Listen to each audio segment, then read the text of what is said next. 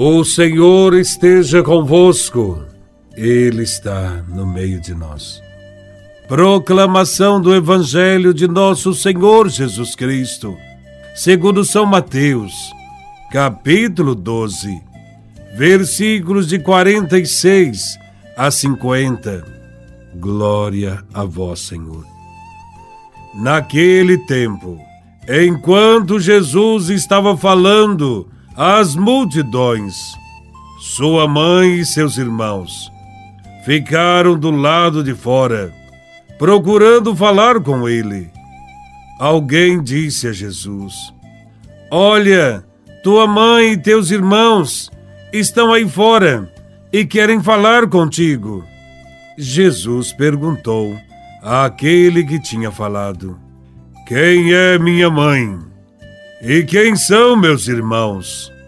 E estendendo a mão para os discípulos, Jesus disse: Eis minha mãe e meus irmãos, pois todo aquele que faz a vontade do meu Pai, que está nos céus, esse é meu irmão, minha irmã e minha mãe.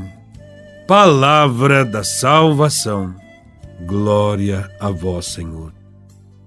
No Evangelho de hoje, Jesus está no templo, cercado por uma multidão, e recebe a notícia de que sua família estava do lado de fora e queria vê-lo.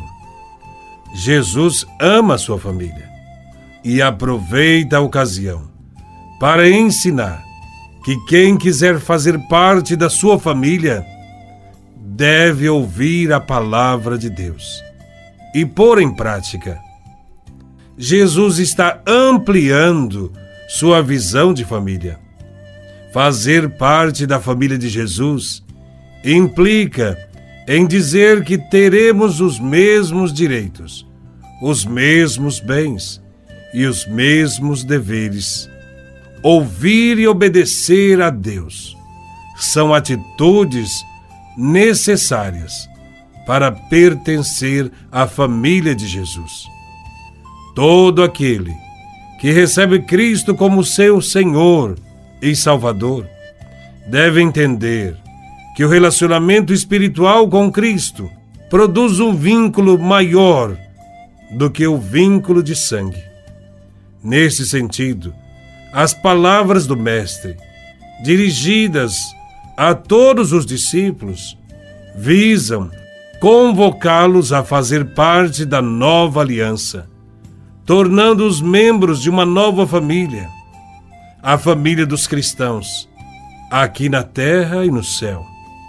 Diante disso, devemos nos questionar: nós nos sentimos membros da família de Cristo? Nossa adesão a Cristo é apenas teoria? Existe algum compromisso com a comunidade? Somos solidários com os nossos irmãos? Fazemos obras de caridade? A atitude de Jesus nos mostra que é importante a prática do Evangelho. Quem faz parte da sua família deve ser capaz de amar, de perdoar, de partilhar, de acolher os irmãos de socorrê-los quando for necessário, de consolá-los, compreender e ensinar. Quem faz parte da família de Jesus é capaz de ser feliz com os que são felizes e chorar com os que choram. Um outro aspecto importante que deve ser esclarecido nesse Evangelho é sobre os irmãos de Jesus.